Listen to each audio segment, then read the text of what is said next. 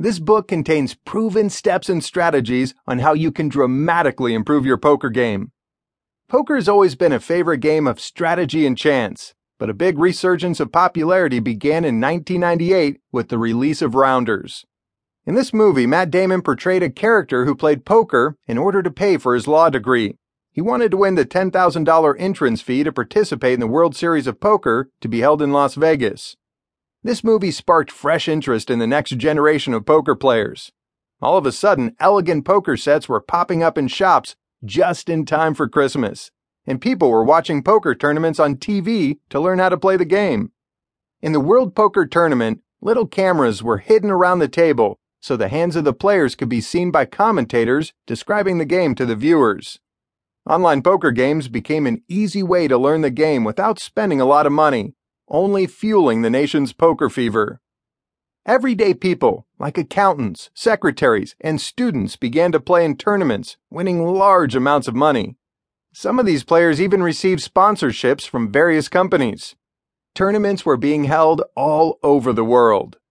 In 2003, Chris Moneymaker, an accountant from Tennessee, decided to emulate Matt Damon in Rounders and began to play online in order to make the money required to enter the next World Series of Poker. He succeeded in entering the tournament and played, winning $2.5 million and showing the world that just about anyone could win at poker. Today, almost everyone knows a little something about the game, from 21 to 5 card stud and all the way to Texas Hold'em.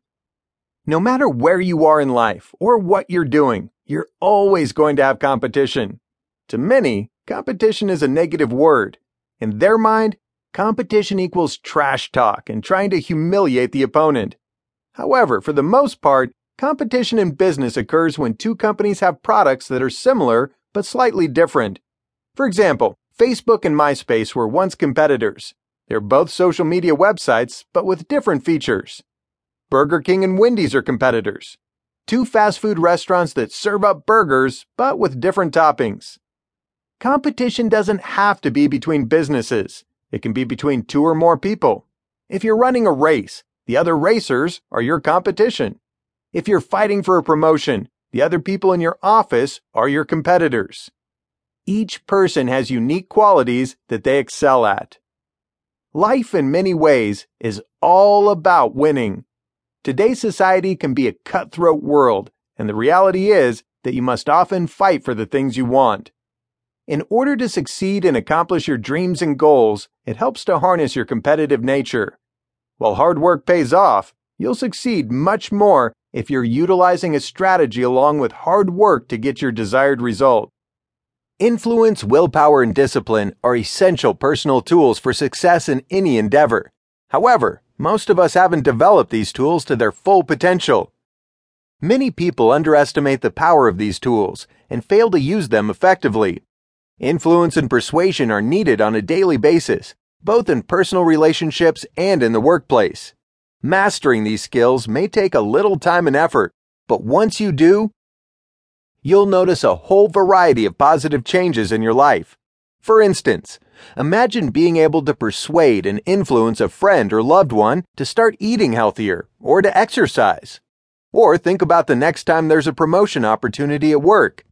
The more influence you have, and the better your persuasion techniques are, the greater your chances are of securing that promotion and a large pay increase.